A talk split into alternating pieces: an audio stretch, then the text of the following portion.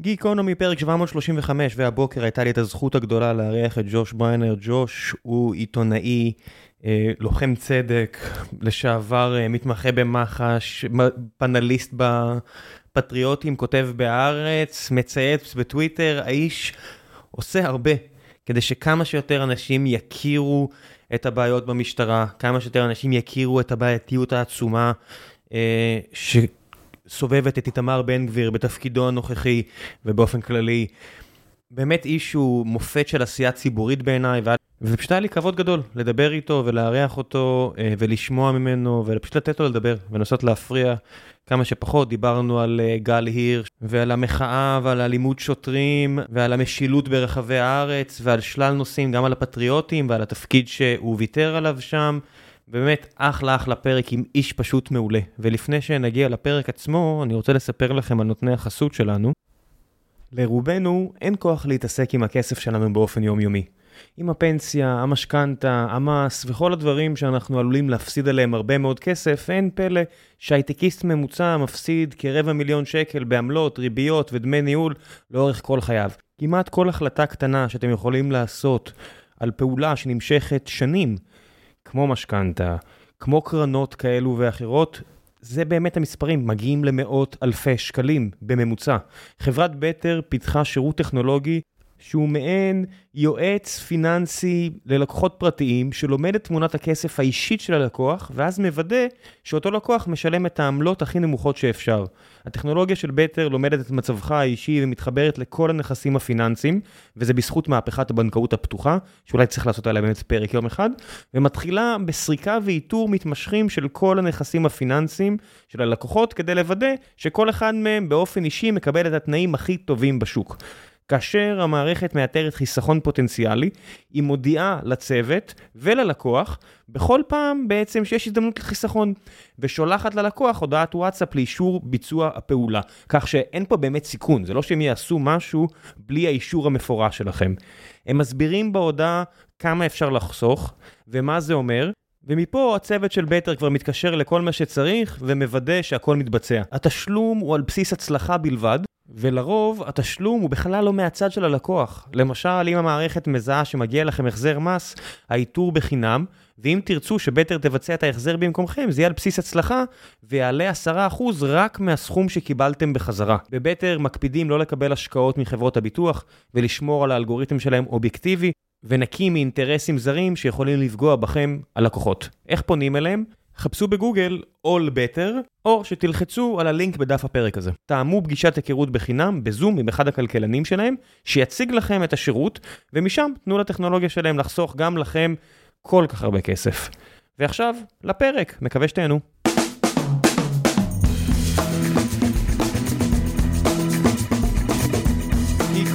פרק 735, והבוקר יש לי את הזכות הגדולה להריח את ג'וש בריינר, העיתונאי, לוחם הצדק, ואני לא יודע איזה עוד סופרלטיבים אני יכול להביא לך. בוקר טוב, מה המצב? ככה אתה מרגיש? אתה קם בבוקר? אתה יותר עיתונאי או יותר לוחם צדק למען המדינה? אני לא יודע מה זה לוחם צדק, אני, אני עושה את העבודה העיתונאית שלי, אני קם כל בוקר, אה, במיוחד בחצי שנה האחרונה, אה, במחשבה מה אני עושה כדי להציל את המדינה, אמ, לשמור על המשטרה שלנו עצמאית, לשמור על דמוקרטיה שלנו, לשמור על המדינה מפני השר לביטחון לאומי, אה, מה שמכנה עצמו השר לביטחון לאומי. אמ, וזה ממש, זה תחושת שליחות.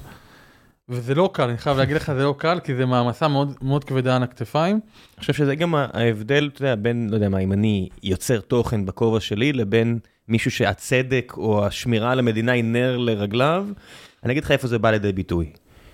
אני למשל אה, מארח פה אנשים שאני לא בהכרח מסכים עם אה, דעותיהם, ותכף יהיה מישהו שיגיע ובטח יכעסו עליי מאוד, אה, עוד, עוד איזה חודש, חודשיים, כי חשוב לי לעשות את השיחות האלה, מעניין לי, אני לוקח את זה. האינטר, האינטרס שלך הוא שונה משלי. זאת אומרת, אתה פה, דבר ראשון, למען המטרה. אה, נכון, נכון, ואני לא תמיד יודע בדיוק מה המטרה, כי לפעמים המטרה היא אה, קטנה, מצומצמת, לפעמים היא גדולה, אבל יש איזשהו, אני חושב, מצפן שמוביל מוביל אותי, וזה בעיקר אה, הש, השמירה על, על זכויות האזרח פה, השמירה על זכויות של פרט, אה, חופש הביטוי וחופש ההפגנה שהם מאוד מאוד חשובים אה, לי באופן אישי, שמירה על האזרח הקטן מפני שוטרים אלימים. זה משהו שהוא מאוד מאוד בדמים, תרצה נרחיב על זה אחר כך. כן, בדיוק עומר בוקסמבאום יצא מפה, אני חושב שכל מי שמכיר את הקבוצה הקודמת של עומר הפועל תל אביב מכיר את זה עוד לפני שראו את זה בהפגנות, כי המשטרה פה אה, לפעמים אלימה, אה, לא רק בהפגנות מה שנקרא. והעניין הוא שאין היום לאף אחד לאן כתובת לפנות אם יש שוטר שהוא אלים כלפיו. זאת אומרת, מח"ש כבר איננה, שומרי הסף שלנו נעלמו כמעט לחלוטין. אתה יכול להסביר את זה למי שלא מכיר, מח"ש, כן. המחלקה לחקירות שוטרים, מעבר למנאייק, אני מניח שרוב האנשים לא, הסדרה, כן. אני מניח שרוב האנשים לא באמת מבינים מה זה מח"ש, יודעים מה זה מח"ש. אתה רוצה להסביר מה, מה קרה עם מח"ש בשנים האחרונות? אז תשמע, אה, מח"ש, המחלקה לחקירות שוטרים, אה, היא בעצם הגוף שאמון אה, על חקירות עבירות פליליות של שוטרים. עבירות של שנת מאסר ומעלה. כלומר, כל מה שמתחת לשנת מאסר, בגדול לכו תחפשו. אה, וזה בעיקר עבירות אלימות של שוטרים, עבירות שחיתות של שוטרים, אה, עבירות של אה, שימוש בכוח, וכל העבירות הפליליות שאנחנו גם מכירים על אזרחים. הבעיה היא שהמחלקה הזו נחלשה בכוונת מכוון. לפני כמה שנים מינו ראשת מח"ש מאוד מאוד חלשה. מה זה אומר מאוד חלשה? אה, ש by definition היא מאמינה שהדברים צריכים להיסגר in-house. זאת אומרת, בתוך המשטרה, בתוך הארגונים, לא כל דבר צריך להפוך לכתב אישום, צריך לזכור ששוטר יכול לעמוד לדין משמעתי בתוך הארגון, לפני שזה מגיע לדין הפלילי בתוך בתי המשפט שאנחנו מכירים, אה, כי נותנים לשוטרים איזשהו... איזשהו מרווח פעולה, זאת אומרת, כי אנחנו יודעים ששוטרים כן יכולים להפעיל כוח, ואנחנו גם רוצים ששוטרים יוכלו כן. להפעיל כוח. שמע, אני מסתכל לפעמים מהצד, אם אני מגיע לירושלים או דברים כאלה, הסיטואציה שבה שוטרים במדינת ישראל, או בהרבה מקומות בעולם נמצאים, היא כל כך קשה, והם נכון. כל כך לא מתוגמלים מספיק, בטח הסיירים נכון, ברחוב, נכון. אני אומר, אני כן מוכן לתת הרבה leeway. אנחנו נותנים להם שישתמשו בכוח, אבל שישתמשו בכוח בצורה סבירה, בצורה מוגבלת. אה, אה, ושלצורך אה, ביצוע מעצר שהוא הכרחי בנסיבות העניין. אבל הדברים האלה, אין אף אחד שמבקר את המשטרה באמת בשימוש בכוח. החוקים ברורים או שזה כמו בכדור יד שאף אחד לא יודע מה זה עבירה?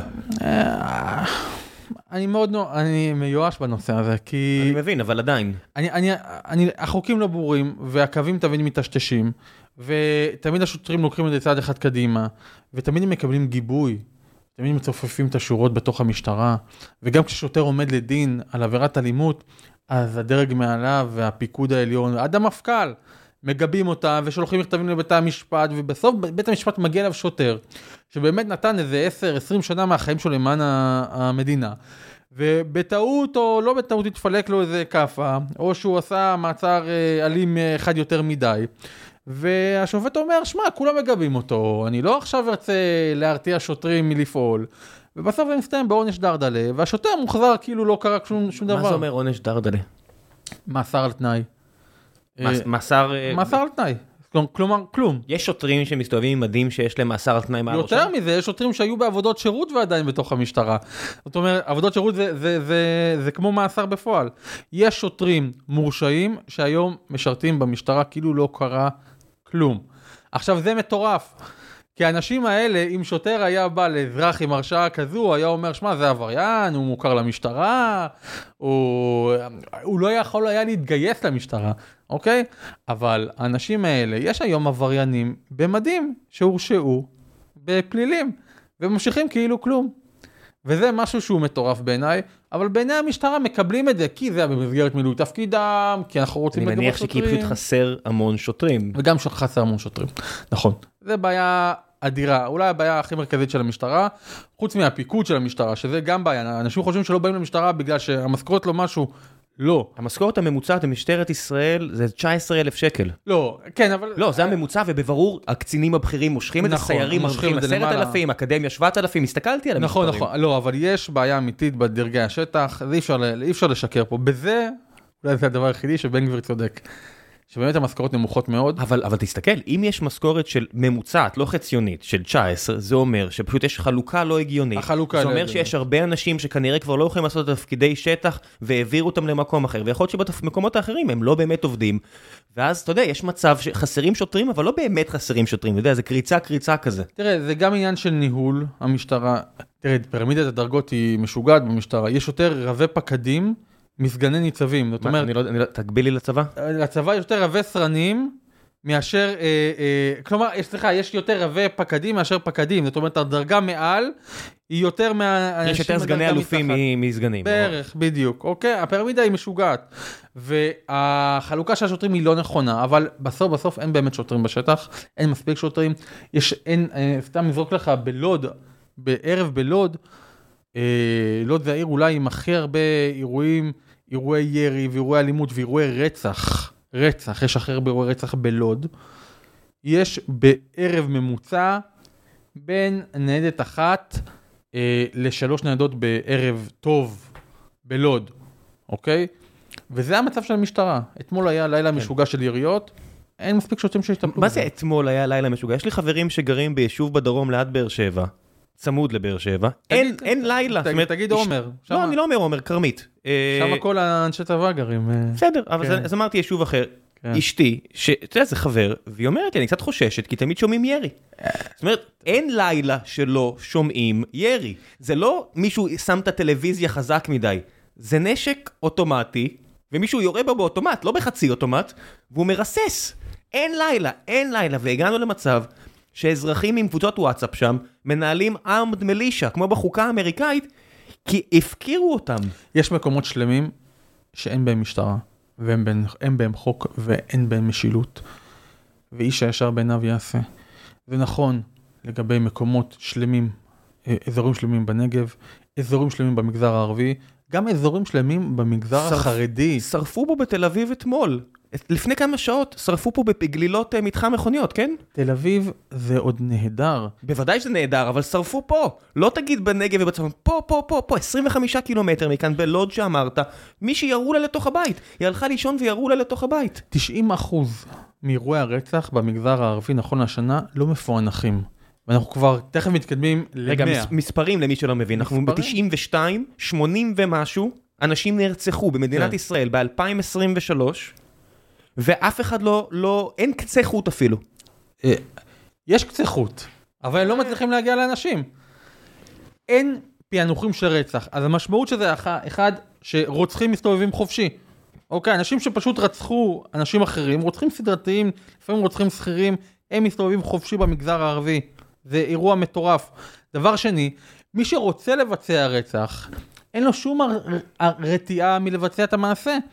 כי הוא מבין שהסיכוי שהוא ייתפס הוא נמוך מאוד, וכמות הנשק שמסתובבת היום במגזר הערבי היא מטורפת, אף אחד אפילו לא יודע לנקוב במספר מדויק. זה נע בין 30 אלף כלי נשק למאות אלפי כלי נשק. שתבין את המצב, אפילו המודיעין לא יודע להגיד כמה יש.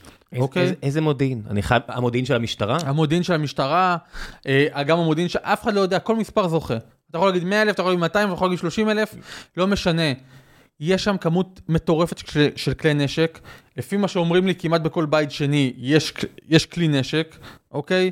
שהוא מוחבא לפעמים עמוק באדמה, לפעמים הוא מתחת לכרית, ולפעמים הוא ממש ביד של האנשים, אוקיי? עד לפני שנה אנשים העלו סרטונים בטיק טוק באופן חופשי, עד שהמשטרה החליטה להיכנס לתחום הזה, אבל העלו סרטונים בטיק טוק של ילדים קטנים עם כלי נשק, מבצעים ירי מתוך רכבים בשביל הדאווין. שמע, המשטרה בהרבה מקומות לא קיימת, היא לא קיימת. והשר אה, לא, לא נשרש, לא נשמע שהוא ממש נרעש מהסיפור הזה, נראה לי שהמפגינים בתל אביב הרבה יותר מפריעים לו. שמע, השר הזה הוא, תראה, יש לי הרבה מה להגיד על, על, על השר אה, אני יכול. לפני שמגיעים לשר כן. הספציפי לשאול אותך שאלה? כן, בבקשה. אה, בפרק הקודם ש- שאני אעלה אחרי הפרק הזה, כי יותר חשוב לי לשים את הפרק הזה מיד, אה, אירחתי מישהו שאני מאוד מעריך, יגאל ליבירנט, פילוסוף של אה, רעיונות ממרכז שלם, אה, ימני בדעתו, נגד המ- המצב הנוכחי, גם שהוא ימ- ימני, ושאלתי אותו, כמי שחוקר את הדברים האלה, אקדמאי, מה צריך להיות מערכת היחסים בין השר שממונה על המשטרה והמשטרה? כי אמרתי לו, ברמה האישית, אני לא רוצה שהאיש הספציפי הזה, יהיה לו כוח. מצד שני, גם נראה לי מוזר שלשר יש כל כך מעט כוח, להבנתי. אתה יכול להגיד לי, כמי שמכיר את הנושא ודעתן וחוקר, ואני אני לא יודע פשוט, מה זה אמור להיות? תראה, קודם כל השר כן צריך להתוות איזושהי מדיניות כללית למשטרה. מה זה אומר להתוות מדיניות כללית? אני הייתי, כלומר לשים איזשהו סדר עדיפות מבחינת הנושאים שהם חייבים לטפל בהם אה, פר מחוז, פר תחנה. אה, ואם הם שמים עליו אה, קצוץ, אז מה אפשר לעשות? אז תשמע, קודם כל יש לו את השעות שהוא יכול לפטר. הוא יכול לפטר? הוא יכול לפטר, הוא יכול לפטר. שר יכול לפטר קצין? שר יכול לפטר קצין, זה בסמכותו. לא רק המפקד של הקצין יכול לפטר קצין? אני- כן, אני שואל לא. בתמימות, כן, אני... לא, ברור שזה אמור לעבור את המדרג, לא, השר לא יכול להחליט שהוא מפטר מחר אוקיי, מישהו. השר לא יכול לפטר לא. קצין. אבל כדי לפטר מישהו אתה חייב את השר. אוקיי, בוא נגיד, צריך, כמו שאתה למנות מישהו במשטרה היום מדרגת סגן ניצב ומעלה, אתה חייב שתהיה הסכמה בין המפכ"ל לבין השר. זה המצב. כמה כאלה יש? מאות? אלפים. השר צריך אלפים. לאשר מינויים של אלפי אנשים? כן. מה כן. זה אומר בפועל? מצטער על השאלה, מה זה אומר בפועל? תראה, ש- מי- ש- כל יום שלושה לי, יש אנשים? מאות, יש מאות סגני אלופים, אה, אה, סגני ניצבים במשטרה, גם סגני גונדרים, אני מכניס גם אותם. שב"ס, כן. זה גם בתוך שב"ס. לפי החוק, השר בסוף חותם על כל אה, קידום של קצין לדרגת סגן ניצב, זאת אומרת שכל רב פקד, אוקיי, רב סרן, נגביל את זה לצבא, מגיע בדרך כזו או אחרת לשר. זה כמות מטורפת של אנשים, אוקיי? לכן זה ההשפעה... נשמע לי כסת"ח מוחלט. לכן ההשפעה של השר על המינויים בתוך המשטרה היא מאוד מאוד גדולה. וזה למעשה הכוח המרכזי שיש היום לשר לביטחון אה, לאומי או לביטחון פנים בתוך המשטרה, ענייני מינויים.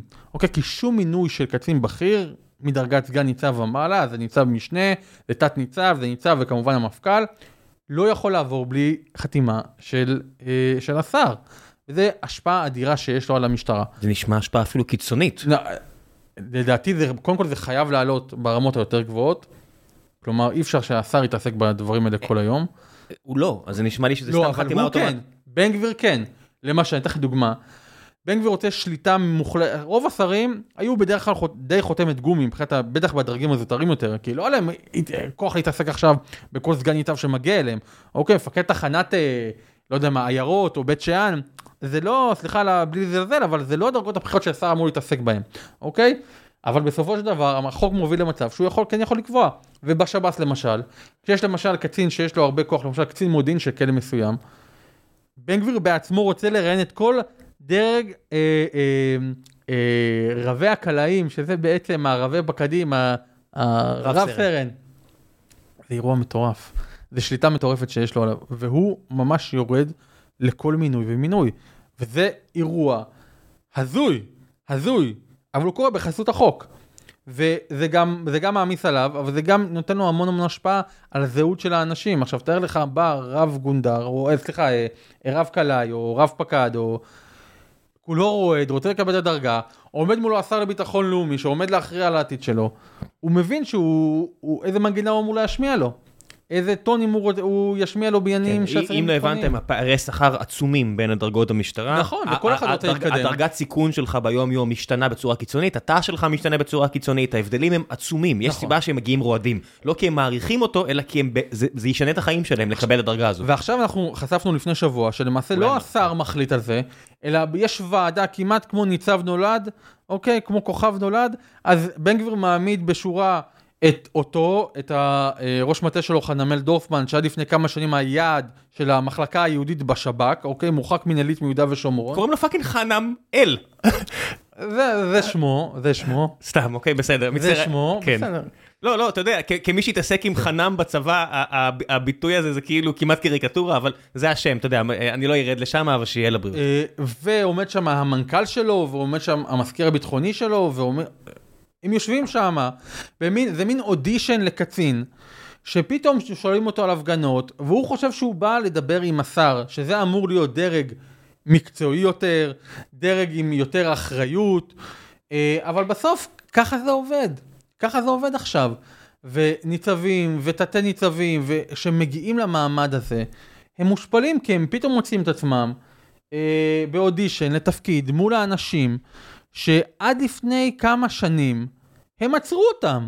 הם עצ... זה פשוט אירוע מופרע, עכשיו צריך להגיד שמי שאחראי לאירוע הזה, זה לא בן גביר ולא חנמאל דורפמן ולא בנצי גופשטיין שחשפנו היום, שהוא האיש שמייעץ מאחורי הקלעים לבן גביר, לבן גביר בענייני אה, משטרה ו, וביטחון, שזה אירוע הזוי לכשעצמו, אבל נדבר על זה אחר כך. מי שאחראי לזה זה מי שמינה את החבורה הזאת לנהל את המשטרה, וזה ראש הממשלה, שידע בדיוק עם מי יש לו עסק, והיום הוא מוצא את האנשים האלה בדיונים הכי הכי סגורים והכי הכי חשובים מבחינת ביטחון המדינה, ולשים את המשטרה בידיים של איתמר בן גביר, זה פשוט להפקיר את הביטחון הלאומי של כל אחד ואחד מהאזרחים, והתוצאות רואים אותם בשטח. במשך חצי שנה האחרונה, כמות הנרצחים עלתה באופן מטורף, כמעט פי שניים משנה שעברה.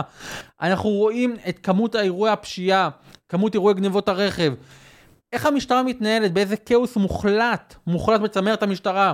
המפכ"ל מפחד לדבר בפני השר, כי הוא מפחד שהדברים שלו יצאו אחר כך בהקלטות. אתה מפחד? הקליטו אותו. או בתמלולים. הוא יודע שזה, אין לו מה, הוא יודע שזה... במהדורות החדשות. זה אירוע מופרע, והדבר הזה, בסופו של דבר, פוגע בביטחון המדינה, פוגע בביטחון האזרחים, ולדבר הזה יש כתובת אחת, וזה מי שמינה את בן גביר והחבורה שלו לנהל את המשטרה שלנו.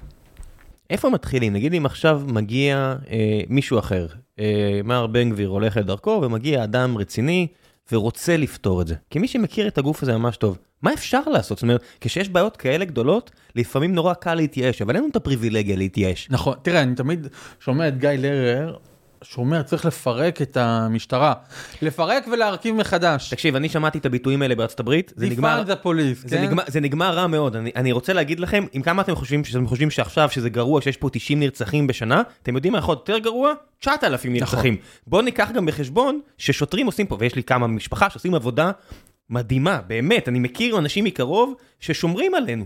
אז אני לא רוצה להגיד שהמצב גרוע לגמרי, פשוט יכול להיות הרבה יותר טוב. אני יודע שיכול להיות הרבה יותר טוב. המונח הזה לפרק את המשטרה ולהרכיב מחדש, זה הדוד של אה, בוא נראה אותו, מה היה קורה לו אם היה מתנהג ככה מול שוטר בארצות הברית. אתה מכיר את האנשים האלה שאומרים, בארצות הברית שוטר היה יורה בך מזמן אם היית מדבר אליו ככה, או למה, היית... למה להגיד ארצות הברית? אפשר גם להגיד שבאנגולה שוטר היה מכה אותך ולוקח לך שוחד, אז מה, מה אכפת לי? אה, אחד, בארצות הברית נהרגים מדי שנה לעיתים עשרות, לעיתים מאות אנשים מירי של כוחות ביטחון נגד אזרחים. אוקיי, אז אני לא רוצה להגיע לשם, וכל מי שחולם להגיע לשם, אז שיכיר את הנתונים האלה ואז יחזור אלינו. גם שוטרים נהרגים שם, זו מדינה מופרעת, כן, בוא, אני לא, אני לא רוצה להסתכל על המדינה הזאת בתור אה, אינדיקציה למשהו. אה, אז עם כל הכבוד לגיא לרר, אגב, יש לי הרבה כבוד, כן, עבודה כן. מדהימה, באמת מדהימה מה שעושה השבוע עם התיק של, אה, של דגו פה בתל אביב, בתום אביב, זה פשוט masterpiece, ועבודה עיתונאית מטורפת שלו ושל אמיר שואן העורך. אבל זה לא פתרון לפרק את המשטרה. כי מה, מה, מה, אוקיי, מה יקרה עד שנרכיב משטרה חדשה, ואיך המשטרה הבאה אמורה להתנהל במצב הביניים הזה. זה גוף עם עשרות אלפי עובדים, הלאה, אי אפשר לפרק אותו. ומה נעשה, זה סתם, זה, זה לא, לא, סיסמאות באוויר. שאלתי דברים קונקרטיים. הדבר המשמעותי ביותר שכן צריך לעשות, זה אחד, יותר שוטרים. אין מה לעשות. אין, אנחנו חייבים משטרה יותר גדולה. לא יכול להיות שבעיר כמו לוד אין מספיק שוטרים. לא יכול להיות שעיר כמו רמלה אין מספיק שוטרים. שבעיר כמו חיפה או חדרה בסוף שבוע מגרדים שוטרים מהרצפה. הרבה פעמים המשטרה אה, אה, מתנהלת בסיוע של מתנדבים במשטרה. עוד איזשהו... מה זה הרבה פעמים? תמיד. תמיד. בלי המתנדבים, המשטרה מתפרקת, אוקיי? וזה מצב לא הגיוני שמשטרת ישראל תהיה, תתבסס על מתנדבים, אנשים שמטוב ליבם באים לארגון הזה. אנחנו מדברים okay? אוקיי? רגע, רק למי שלסבר את האוזן, משטרת ישראל מתוקצבת בשלושה אחוז מתקציב המדינה, הממוצע ב-OECD הוא שני אחוז, הפער הזה נובע גם מהדרישות המיוחדות, משטרת ישראל עושה דברים שברוב המדינות לא צריך לעשות. נכון, היא מתעסקת יש... גם בטרור ולא רק בפשיעה. נכון, יחידות ימ"ן כמו בארץ, אין בנורבגיה, okay. אין, זאת אומרת, גם אם יש, זה לא הכמות עבודה ש... שהימ"מ הישראלי עושה, לא הימ"ס, הם כולם תחת משטרת ישראל, אבל, אבל, אבל, זה לא יכול להיות כמו שזה עכשיו. זה לא יכול להיות כמו שזה עכשיו. תקשיב, מה שאתה אמרת, אתה אמרת רק ערים יהודיות. לכו לנצרת, וזו עוד עיר ערבית כן. טובה. שם אין שוטרים שאומרים, בלוד אין שוטרים בכלל, יש מעט. ו- יש ו- מקומות ערבים שאין שוטרים, כי אין אמון בין, בין התושבים לשוטרים. זה כמו שלוינסון כתב הבוקר. להפעיל שיטות של שב"כ על אזרחי ישראל, אוקיי, במצב כמו שומר חומות אני יכול להבין. ביום יום, אתה חייב רמה של אמון, שאחרת זה לא עובד. תראה, יש הרבה סיבות למה המשטרה במגזר הערבי נראית כך. אה, להערכתי, אה, מחציתם זה בגלל המשטרה והתנהלותה מול האוכלוסייה הערבית לאורך השנים, וגם עכשיו. ומחציתה תלויה גם בחברה הערבית. בוודאי, מישהו מחזיק את הנשק, מישהו יורה אחד בשני. נכון, יהיה החוסר משילות הללו שהם גדלו, הביאו בעצם סוג של משילות אחרת של ארגוני פשיעה ושל כלכלה, זה, זה, זה אירוע מטורף, של כלכלה שחורה שמניעה הרבה פעמים את עולם הפשע. כלומר, כמות, אחוז האנשים שמחזיקים במגזר הערבי חשבון בבנק מסודר הוא נמוך מאוד, נדמה לי בין 10 ל-20 אחוזים, כל השאר מתנהל בשוק שחור או במזומן, וזה פתח להמון המון בעיות. המון בעיות והיעדר פיקוח ושוק שחור ושוק אפור ו, אה, ולשם נכנסים ארגוני הפשע בהמוניהם ובעוצמתם ואני חושב שיש הרבה הרבה הרבה מה לעשות כדי לשבת את המשטרה אבל אני חושב שאם אנחנו רוצים קודם כל להשתלט על המצב שנוצר עכשיו ואחד ל, אה, להגדיל דרמטית את המשטרה זה חייב לבוא לידי ביטוי גם בשכר אין מה לעשות. אני חייב להגיד פה שיש תקנים פתוחים, לא מצליחים לאייש לא אותם. מצליחים לאייש אותם, כי הרבה אנשים טובים לא באים, כי- שכר נמוך, כי יש למשטרה שם רע, כי הפיקוד במשטרה מנוהל גרוע, הרבה אנשים גם עוזבים. תשמע, חבר שלי מהצוות הגיע למשטרה עם שליחות, כמו שאתה אומר, כן. בבוקר, הוא הגיע. לא, ואני לא אציין את שמו, זה טוב בשביל חצי שנה ראשונה. והוא הגיע לאחת מיחידות המשטרה, זאת אומרת, אני לא מדבר על אלה שמשרתים אה, גדעונים, ימ"מ וכאלה, אני מדבר על יחידת משטרה כחולה רגילה, והוא שלח לי הודעה, אתה יודע, בזמן שהוא שם, הוא אומר לי, ראם, אני לא יכול להיות פה עוד יום אחד. כן. וזה תוך שבוע, כן? הוא עזב, הוא כבר אה, הלך להייטק. ויש גם תרבות ארגונית לא, לא, אה, תרבות של שקר, אמר את זה, אמר את זה אפילו השר לביטחון פנים בוועדה של, אה, של כלא גלבוע שבחנה את הבריחה, יש גם תרבות של שקר והסתרה וטיוח בתוך המשטרה. וזה מקום שאנשים לא רוצים לעבוד במקום כזה, שבו מצופפים שורות אה, כלפי מעלה ומטייחים אה, טעויות של, אה, של אה, מפקדים, והניסיונות, אם קודם כל להסתיר את מה שקורה אה, ולא להיות שקופים כלפי הציבור. אגב, יש, יש רעיון שאני תמיד אומר אותו, הייתי לפני איזה שנה, ב, מזמינים אותי עדיין במשטרה לדבר, אם כי מאז שבן גביר נכנס, לא, פחות, לא, לא הזמין אותי אפילו פעם אחת. יש לי הרגשה שזה ידפוק קידומים להביא כן. אותך. לא, תשמע, לא מזמן הרציתי ל- ל- לגוף בתוך משרד לביטחון פנים, לביטחון לאומי, וזה נודע לבן גביר.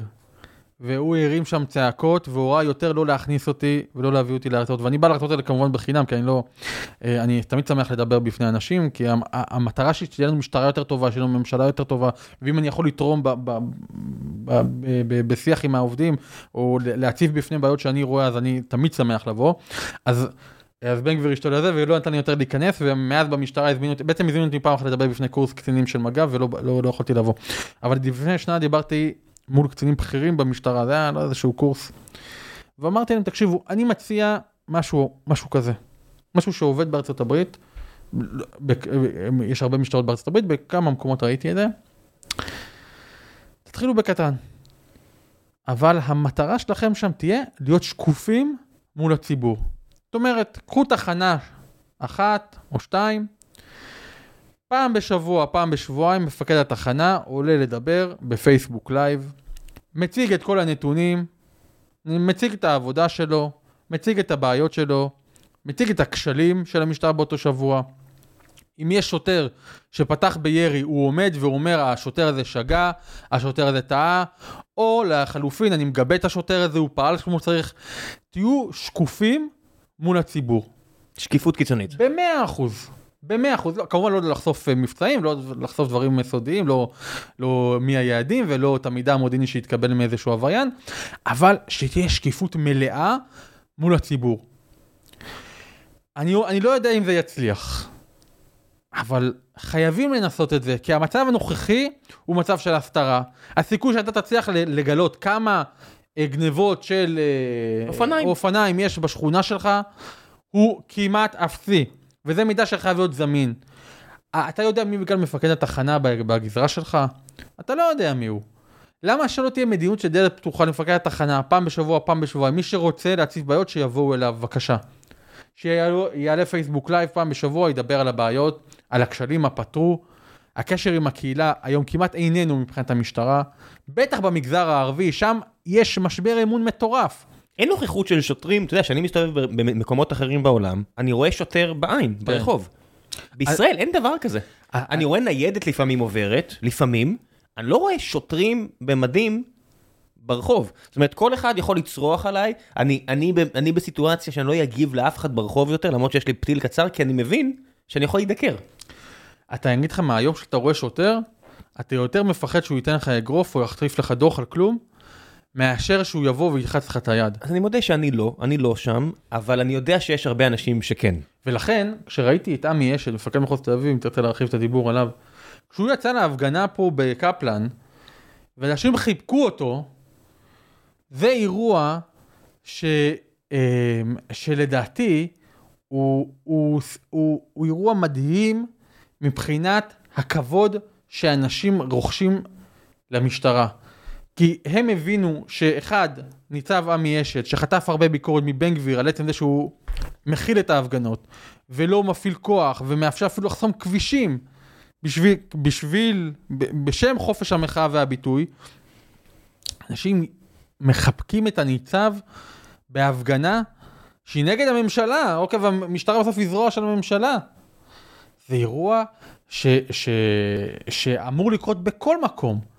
בכל מקום. ג'וש, אני חייב להגיד משהו פה, אה, למען אה, הסדר הטוב. אני ביום שגלנט אה, פוטר, כן. גם הגעתי למקום המדובר, הסתובבתי שם עם חבר, והלכו לידי השוטר המפורסם, איך קוראים לו? זה שזרק את הרימון הלם, סוויסה? סוויסה, מאיר סוויסה. הוא הלך עם שני מעמיתיו, מחבריו, והוא דיבר אליי בכבוד, והלכה לידו איזה מישהי, גברת כזאת, היא לא, לא ילדה בכלל, וצעקה עליו, והוא התייחס גם אליה בכבוד, והסתכלתי מהצד, אמרתי, משהו פה קורה, כאילו הבן אדם הזה שאני רואה אותו עכשיו, הוא ממש, אתה יודע, והוא הולך שם, והוא מרגיע אנשים, והוא היה בסדר, ומצד שני, ראיתי סרטונים שלו מתנהג בצורה שאין לי מילה אחרת להגיד עליה מאשר פלילית.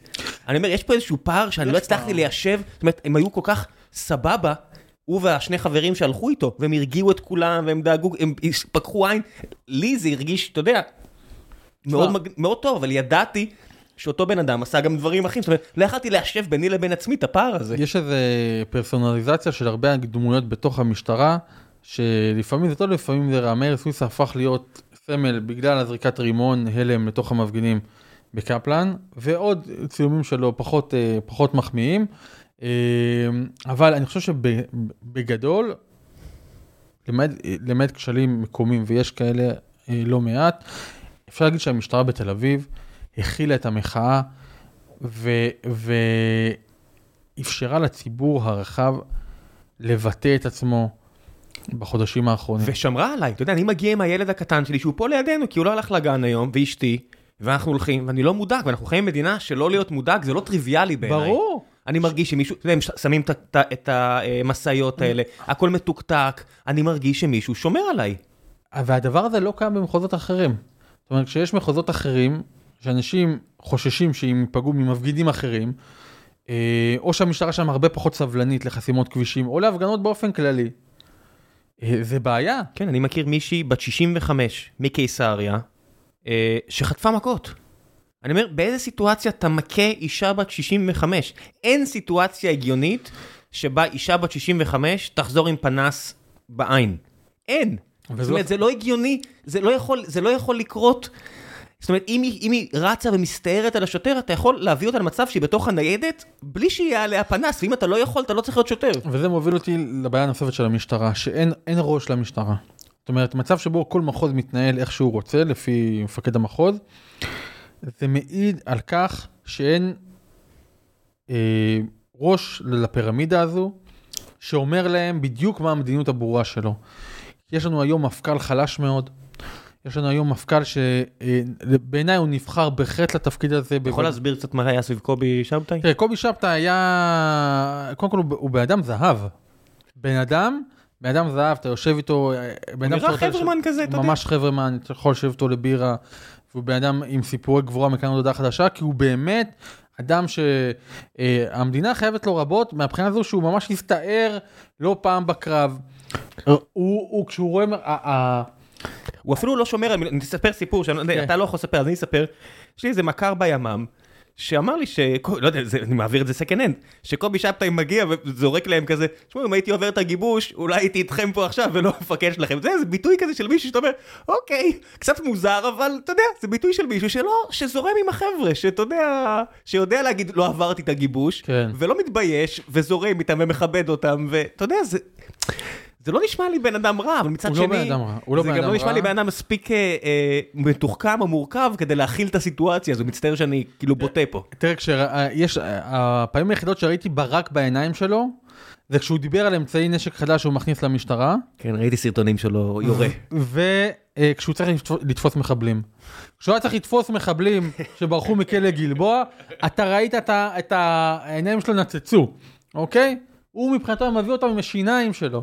אני אתן לך סיפור על קובי שבתאי, שהיה איזה דיון ב, ב, במשטרה, עכשיו הוא במטה הארצי בירושלים, זה בשייח' ג'ראח בקומה רביעית או חמישית, והוא שמע שהיה פיגוע דקירה למטה ב... בתחנת רכבת, הוא יצא עם נשק שלוף, מסתובב במסדרונות עם נשק שלוף, שתמיד יש לו את הנשק הכי מתקדם כמובן, ויש לו כמובן גם סכין. אה, כמובן. הכי מתקדמת. אני לא יודע מה זה סכין מתקדמת, אבל אה, אתה יודע. הוא אגב מחלק סכינים כהוקרה לאנשים. זה, זה אירוע מופרע, כן? צריך רק להגיד שהחזקת סכין שלא למטרה כשרה, היא עבירה שדינה. חמש שנים בכלא, לעניות דעתי, נדמה לי במדינת ישראל. שנתיים, אבל, אבל היא עבירה על החוק. שנים בכלא. היא עבירה על החוק. אה, והוא רץ עם הנשק שלוף. האירוע כבר הסתיים, כן, אבל הוא רץ עם הנשק שלוף במסדרונות של המטה הארצי עד למטה. זה האיש. זה האיש. עכשיו, הבעיה הייתה שהוא היה מפקד מג"ב, טוב, לא טוב, בעיניי היה בסדר גמור, אבל לא היה לו שום ניסיון ממשי בפיקוד על מחוז, בפיקוד על, אה, על אנשים ברמה כזו שאתה יכול היום אה, לבוא לדרג מדיני ולהגיד להם צריך ככה, צריך אחרת, כי להיות מפכ"ל, זה קודם כל איך האנשים רואים אותך בחדר ההלבשה בסוג, במרכאות של, ה, של המשטרה. ואיך הדרג המדיני מתייחס אליך, איזה ראייה אסטרטגית יש לך, האם אתה מבין את החשיבות של להזיז אה, חבית שני סנטימטר בהר הבית, כי אם אתה מזיז את החבית הזאתי, אז כל המזרח התיכון עלול לעלות בלהבות, והוא הגיע בלי ניסיון. והוא מי זה הגיע, אומר, הוא הגיע, מישהו מינה אותו. ומישהו מינה אותו. מי זה מי מי שמינה אותו? מי ממנה? ומי שמינה אותו היה השר לביטחון לאומי, אה, ביטחון פנים דאז אמיר אוחנה. וקובי שבתאי הפעיל הרבה מהלכים על השר אוחנה. בין היתר גם ניצל את האהבה הגדולה שלו לאמצעי לחימה. מה? כן? למה? כי- אמיר אוחנה אוהב לירות בנשק אז הוא הביא מינה אותו, למפ- הוא הביא אותו הרבה פעמים למטווחים, ואתה מתקרב כשאתה טובח ביחד בת- בתוך המטווח בבסיס מג"ב. בוא, אם אנחנו נלך ביחד למטווחים, גם אנחנו אחר כך נקשקש ונדבר ומה קורה ומה זה. אוקיי, ואני לא אמנה אותך להיות הסמנכ"ל למכירות פה בחברה? אבל הוא מאוד התרשם, כנראה, מקובי שבתאי, וגם אה, אה, הפעיל הרבה גם מהלכים, אה, נקרא לזה מחוץ למשטרה, אני לא רוצה להגיד... אה, בסדר, שלא תסתבך. לא, לא, כן, אבל הפעיל הרבה מהלכים. וזה עבד לו. והוא עקף בסיבוב ניצבים הרבה יותר בכירים והרבה יותר מנוסים ממנו, ולשעברים שכבר ראו דבר או שניים בחיים שלהם, יורם הלוי, דורון ידיד, אנשים אה, עם הרבה יותר ניסיון ממנו, ולמעשה מונה לתפקיד המפכ"ל, הניצב עם הכי מעט ניסיון שהיה ב- ב- ב- במשטרה. ופתאום הוא מגיע, והוא הוא עכשיו צריך לפקד על אנשים, שלפני רגע יושב לידם ב, ב, במשטרה, שיש להם הרבה יותר ניסיון ממנו, ועכשיו הוא אומר להם מה לעשות, הם מסתכלים עליו ואומר, שואלים אותו, סליחה אדוני, מי אתה שתגיד לי מה לעשות עכשיו? אז נכון שיש, יש, כן. בסוף זה צבא, ויש זה משטרה ויש היררכיה פיקודית, אז הם צריכים לעשות מה שהוא אומר להם, אבל היחס שלהם לפקודות שלו, הוא יחס די מזלזל הרבה פעמים. תגיד, מינוס הפרשנות המשפטית שלי אישית אין אותה בכלל. אה, אובדן של מישהו כמו גל הירש לתפקיד הזה, זה לא איזה טרגדיה נורא גדולה. כל פעם שאני שומע את הבן אדם הזה מדבר, אני אומר, בואנה, מדינית אני לא מסכים איתך על כלום, אבל הייתי רוצה שתהיה המפקד של הבן שלי בצבא, ברמה הזו. אה, תראה, שמע, אני מכיר את גל הירש טוב מאוד. אחד האנשים הכי ערכיים שאני מכיר. הוא- הוא הוא ברמה של ערכיות שאני אומר, מה זה? מ- מ- איך מייצרים דבר לא כזה? מייצרים עוד כאלה. לא מייצרים עוד כאלה. התבנית שבורה, מה שכמו שהאמריקאים אומרים. תשמע, אני אגיד את זה, אני אומר את זה בצער, אני חושב שלגל הירש נעשה עוול. אני, זה כאילו בניגוד לבונטון של המחנה שלי, כן? אבל אני חושב שלגל הירש נעשה עוול יש מישהו גדול. שחושב שכל כך הרבה כן, שנים כן. עינוי דין זה הגיוני? אז, נתחיל, נתחיל מזה שאני לא יודע אם הוא התאים להיות מפכ"ל המשטרה. אמ, וכן היה, צריך לזכור שהמשטרה הייתה במשבר אדיר באותה תקופה. חצי מהסגל הפיקוד הבכיר עזב למה? מה קרה? בגלל פרשיות, פרשיות המין של הניצבים. אה, ולא הצליחו למצוא אף אחד ראוי מתוך המשטרה לפקד עליה, והיה צריך להביא מישהו מבחוץ, לגיטימי, זה יכול לקרות. היי חבר'ה, לפני שנחזור לפרק הזה עם ג'וש, אני רוצה לספר לכם שוב שנותני החסות שלנו זה חברת בטר, שפיתחה שירות טכנולוגי שהוא יועץ פיננסי ללקוחות פרטיים, שלומד את תמונת הכסף האישית שלכם, הלקוחות, ואז בעצם מוודא שאתם משלמים את העמלות הכי נמוכות שאפשר. הטכנולוגיה של בטר לומדת את מצבכם האישי ומתחברת לכל הנכסים הפיננסי שלכם, וזה בזכות המהפכת הבנקאות הפתוחה. הם מתחילים בסריקה ואיתור מתמשכים של כל הנכסים הפיננסיים שלכם, כדי לוודא שאתם באופן אישי מקבלים את התנאים הכי טובים האפשריים לכם בשוק. כאשר המערכת מאתרת חיסכון, היא מודיעה לצוות ולכם, הלקוחות, בכל פעם שיש הזדמנות לחסוך כסף, ושולחת ללקוח הודעת וואטסאפ לאישור ביצוע פעולה. הכל פסיבי לגמרי, הם עושים עבורכם את כל העבודה. הם יסבירו לכם בהודעה עצמה כמה אפשר לחסוך ומה זה אומר, ומפה הצוות של בטר כבר מתקשר לכל מי שצריך ומוודא שהכל באמת מתבצע. שירות איתור החסכונות של בטר הוא חינמי לחלוטין. התשלום עצמו הוא על בסיס הצלחה בלבד, ולרוב בכלל לא מהצד של הלקוח.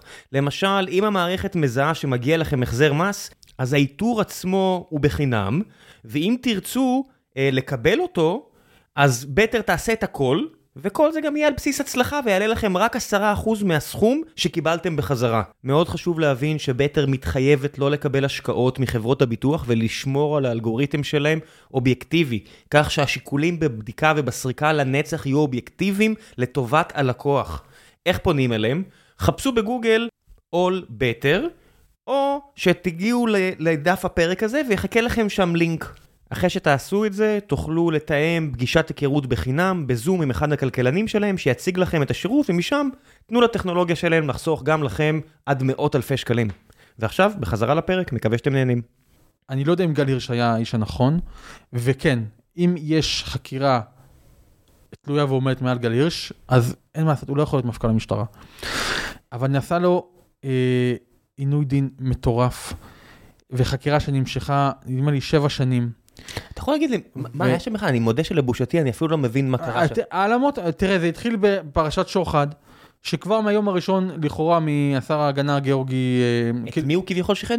את שר ההגנה הגיאורגי, דוד קזרשווילי, שהוא תושב חולון במקור אגב, וכדי לקבל מכרזים בגיאורגיה, לא משנה שכבר ביום הראשון ידעו שהחוק לא נכנס לתוקף כש... איזה חוק? מה? סליחה. זה חוק של שוחד לעובד ציבור זר.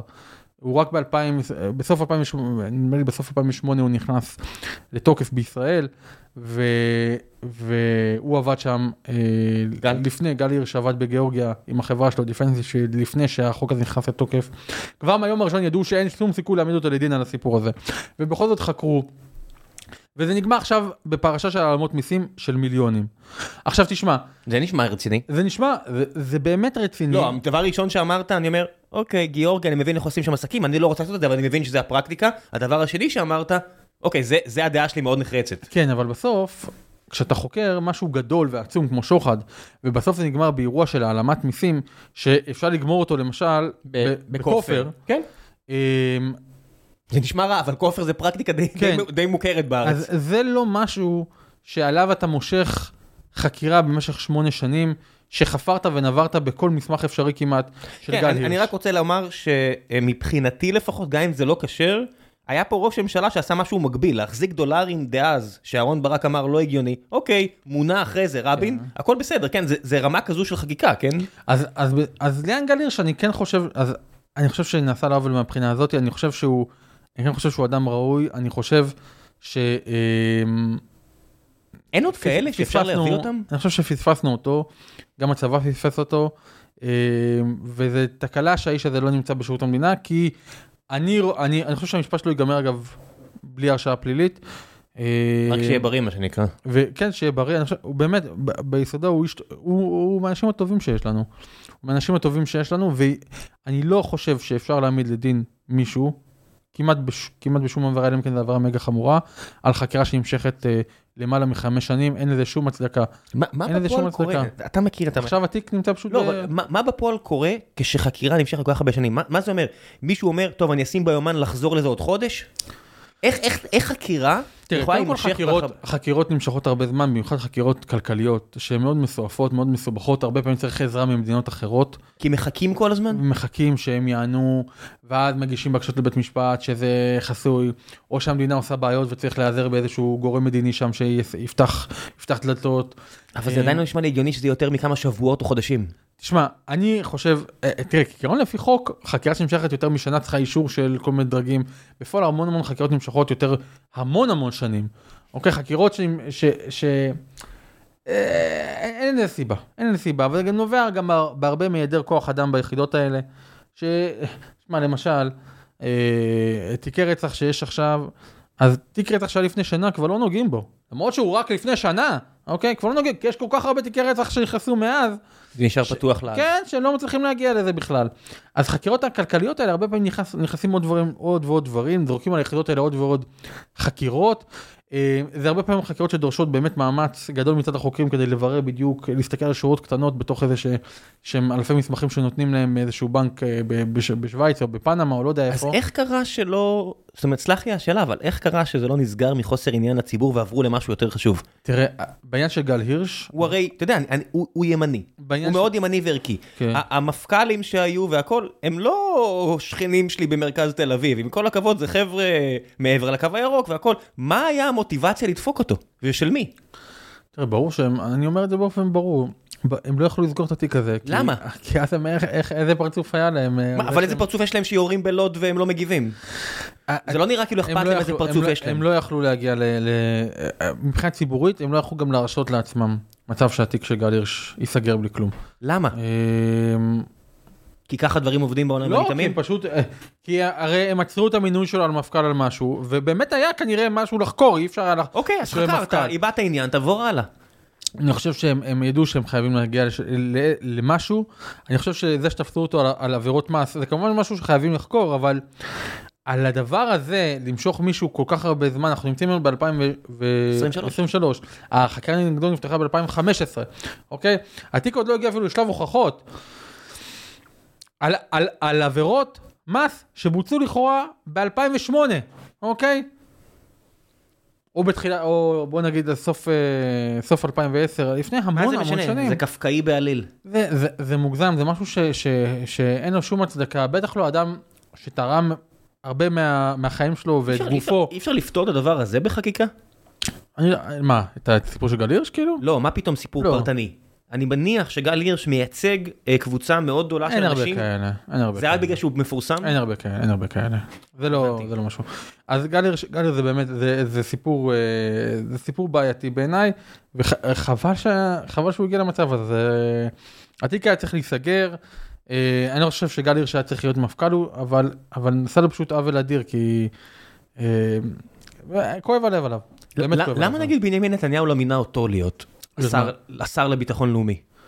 הוא לא יכול למנות מישהו שיש נגדו כתב אישום. החוק החוק לא מאפשר את זה? החוק לא מאפשר, אי אפשר. יכול להיות ראש, ראש ממשלה, אבל עם כתב אישום לא יכול להיות. כן, טוב, זה דברים שהם... נכון, אני לא, אני לא טועה. אני לא יודע, אני- כאילו אני- פסק דין פינ- לא, אני לא יודע. אה, דרעי, לא, אי אפשר, אי אפשר למנות מישהו אני שיש אני לו לא כתב יודע, אני. לא רוצה סתם להגיד, אני לא יודע. בגלל זה גם אה, ביטן לא נהיה שר, כי הוא, יש לו כתב אישום. דוד ביטן, אבל אה, הוא לא יכול למנות אותו, אה, אין מצב כזה, אין- אה, זה גם, אה, אה, לא יכול להתנהל מצב כזה שאדם עם כתב אישום, או אפילו עם חקירה פלילית יהיה השר שאחראי על המשטרה. מה שבטוח הוא שבן גביר לא יכול להיות, לא ראוי להיות. האיש שאחראי על המשטרה, אנחנו גם רואים את התוצאות, זה האיש שמנסה לפגוע כל הזמן בעצמאות המשטרה. אנחנו חייבים משטרה עצמאית, עצמאית, שלא פועלת לפי גחמות השר. לא, זה, זה, זה בלתי נתפס שהאיש הזה, כל בוקר אני, כשאני רואה את השם איתמר בן גביר השר לביטחון לאומי, אני מזדעזע מחדש, כל פעם מחדש, ואני מבין את החשיבות של העבודה העיתונאית שלי. אז למה עזבת את ערוץ 14? זאת אומרת, יש לי אה, אנשים במשפחה... רק עכשיו הגעת לזה? אה, אני חייב להגיד לך משהו. כי יש לי דברים יותר חשובים, מה אני אעשה? אני חייב להגיד לך משהו. כל הדברים שדיברנו עליהם עד עכשיו, היו יותר- אני אגיד לך למה זה חשוב לי, 750, מעבר לרכילות. אחרי 750 תוכניות רק עכשיו נזכרתם להזמין אותי. וזה- לא, לא, לא תגיד שנפגעתי, אבל זה פוגע. ג'וש, אל תהיה כזה. אה, אני רק רוצה להגיד לך שיש כן. אנשים כמו ההורים שלי שרואים רק ערוץ 14. אוקיי. בהיעדר מה שאתה אמרת עכשיו, שהם לא ייחשפו לזה במקומות אחרים, אה, אתה קצת מפקיר את האנשים האלה, אתה מבין?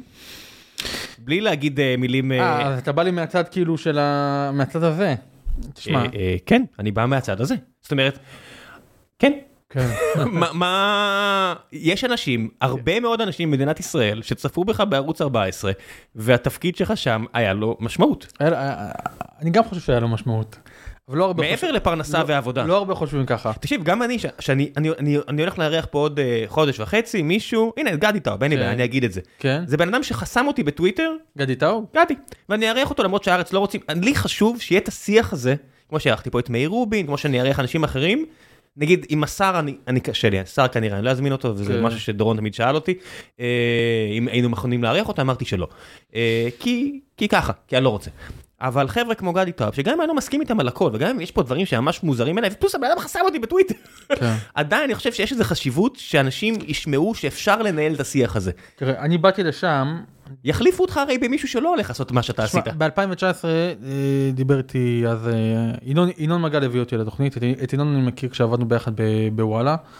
אה, הוא היה אז אה, העורך הראשי ואני הייתי כתב, אה, ושם הכרנו, וגם בטוויטר כמובן שאנחנו שנינו מאוד פעילים ב- במקום הנהדר הזה. ינון גם חסם אותי, כי אני איש מעצבן בטוויטר, זה אה, בסדר. אוקיי. לגיטימי לגמרי, אני מבין, הכל בסדר. אז אין תלונות. אה, הוא הזמין אותי ב-2019 לבוא, ובאתי, האמת היא, בשמחה, וצריך להגיד, אז זה היה ערוץ מאוד מאוד נישתי, ערוץ 20 זה היה, אה, ופעם בשבוע באתי ושפכתי את הגיגיי ודעותיי, שלאו לאו דווקא בעיני משטרה, אלא כמעט בכל נושא בעולם. אם כי גם היו נושאים באופן נדיר שאמרתי, אני לא מבין בהם, שזה אירוע מאוד חריג בתוכניות כאלה, שבא מישהו ואומר, סליחה, בזה אני לא מבין. אה, פוליטיקה אמריקאית ובעיקר עניינים וענייני כלכלה למשל, שההבנה שלי בהם היא לא, לא גבוהה. אה, ובאתי והיה מאוד מאוד, היה סך הכל נחמד והייתה אווירה טובה. והפטריוטים הלך הלך והתעצם, אה, כמו שאומר ינון מגל, אה, עלה עלה עלה. אה, והפאנל השתבח, השתבח, השתבח עד לפיצוץ הגלקטי, אה, שהגיע באמת בחצי שנה, שנה האחרונה לממדים אדירים. מאות אלפי אנשים רואים את זה. מאות אלפי אנשים רואים את זה, ותגובות ברחוב בלי סוף. והפכתי להיות פנים מאוד מאוד מוכרות, אה, גם, ב, גם בימין וגם בשמאל. כי הרבה אנשים גם בשמאל צופים בתוכנית, אבל למשל כשיש הפגנה של ימין, אז וכל מטר עוצרים אותי לסלפי, וכל, ואפילו חתימות. זה מדהים, זה מדהים שאנשים עדיין מבקשים חתימות, אבל לצע... בימין הרבה דברים מגיעים אה, באיחור לצערי הרב, אה, אבל בסדר. אה, דווקא כבוד ברחוב זה משהו שהייתי שמח שימשיך. לא, בכיף. זה גם, גם קיבלתי המון תגובות, כאילו, פחות נעימות, זה ברור לך. הרבה קללות ונאצות ו... כי אתה מייצג את כוחות כן, האופל, כן, וכן, כן, בסדר. כן, מייצג את הארץ וכולי. יאללה, יאללה. וגם בצד השמאלי, אה, היו הרבה תגובות אה, קשות. מה אתה עושה שם, ואתה מכשיר את השרץ. כן, כן, חטפתי כאלה על שהערכתי פה את מאיר רובין, קיבלתי לוואטסאפ שלי מאנשים שלא כתבו לי חצי שנה שהם יפסיקו להאזין. אוקיי, אז תפסיק להאזין. וזה מוריד בערכך, וזה, ואתה נותן להם הכשר, וזה גוף אה, משוקץ ומטורלל והכל. אני אומר באמת, ראיתי חשיבות אדירה לבוא לשם. אה, פעם בשבוע הספיק, הם רצו מאוד שאני אבוא יותר מפעם בשבוע, פעם בשבוע הספיק לי, כי קשה. כי זה קשה, זה היה קשה, זה היה קשה. אה, בטח כשהצטרף הקהל, הם, הם בנו אולפן מיוחד רק לפטריוטים, ובא גם קהל, אז זה לא היה רק אני נגד חמישה-שישה פאנליסטים והמנחה, אה, אלא גם עוד קהל שכמובן אה, מאוד מאוד מעודד ודוחף אותם ומחיאות כפיים וכולי. אתה משחק במגרש החוץ כל פעם. ממש. וזה היה לא, לא פשוט לבוא לזה. הרבה פעמים גם הייתי בא אחרי יום עבודה, אחרי הפגנות, אחרי, הייתי בא לשם ממש ברגע האחרון, בגדול זה קרוב לי לבית, אבל, אבל הייתי בא לשם אחרי יום עבודה, אה, כי אני לא פאנליסט במקצועי, זה לא העבודה שלי, העבודה שלי להיות עיתונאי. אה, ושם הייתי בא יותר כ- כדעתן, להביע את העמדות שלי ואת המחשבות שלי ואת ההגיגים שלי. אתה היית שמאלן מחמד. לא, אני לא יודע אם מחמד, אבל כן, הייתי שם על תקן לא, לא השמאלן. מחמד במובן של אה, שאתה, אתה יודע, אלדד יניב, ש...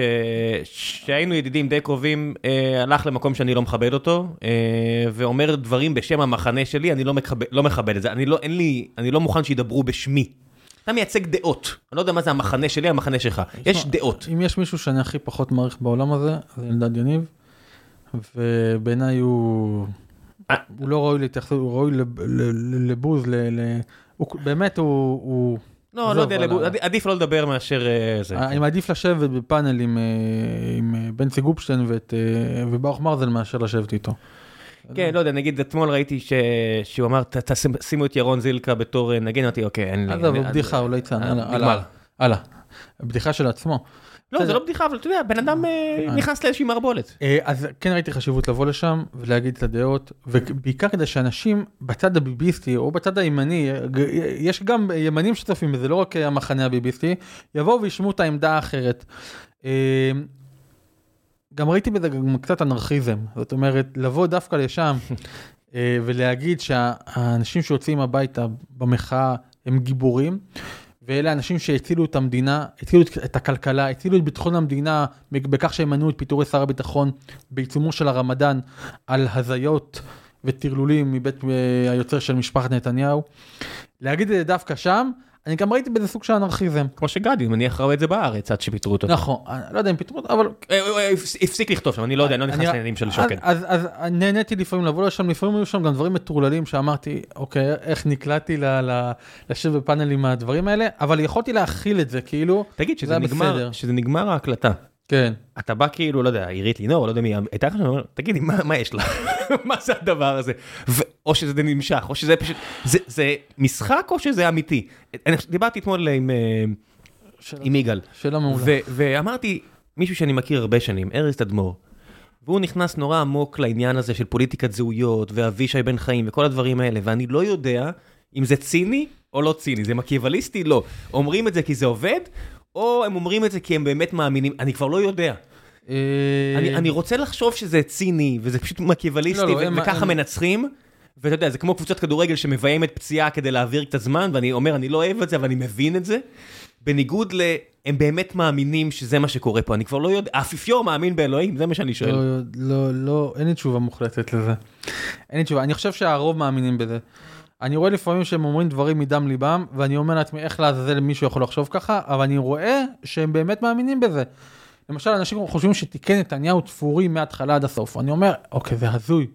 זה הזוי. ישבה כל צמרת המשטרה, כל צמרת הפרקליטות, כל החוקרים, אמרו איך עכשיו דופקים את נתניהו. זה הרי רעיון מופרע. אבל יש כאלה שחושבים את זה, גם שמה. יש הרבה פעמים קצת שואו, יש, יש הרבה פעמים קצת שואו. קצת WWF. טיפה מה, מה, אה, אה, מעצימים את, ה, את הוויכוח. אה, קצת אמוציות. יש אמוציות, אבל אני חושב שרובם באמת אה, מאמינים בזה.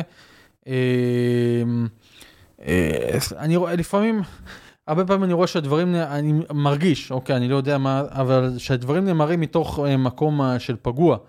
למשל, אני רואה נגיד את יותם זמרי, שהוא אחד האנשים הכי חריפים שם בפאנל, וחדים, אני מרגיש שהוא הוא מאוד פגוע מהעוול שעשה לו נפתלי בנט, אוקיי? בכך שהוא היה הלך עם בנט כל הדרך, והוא תמך בו מאוד, ובסוף בנט הלך והקים ממשלה עם רע"מ.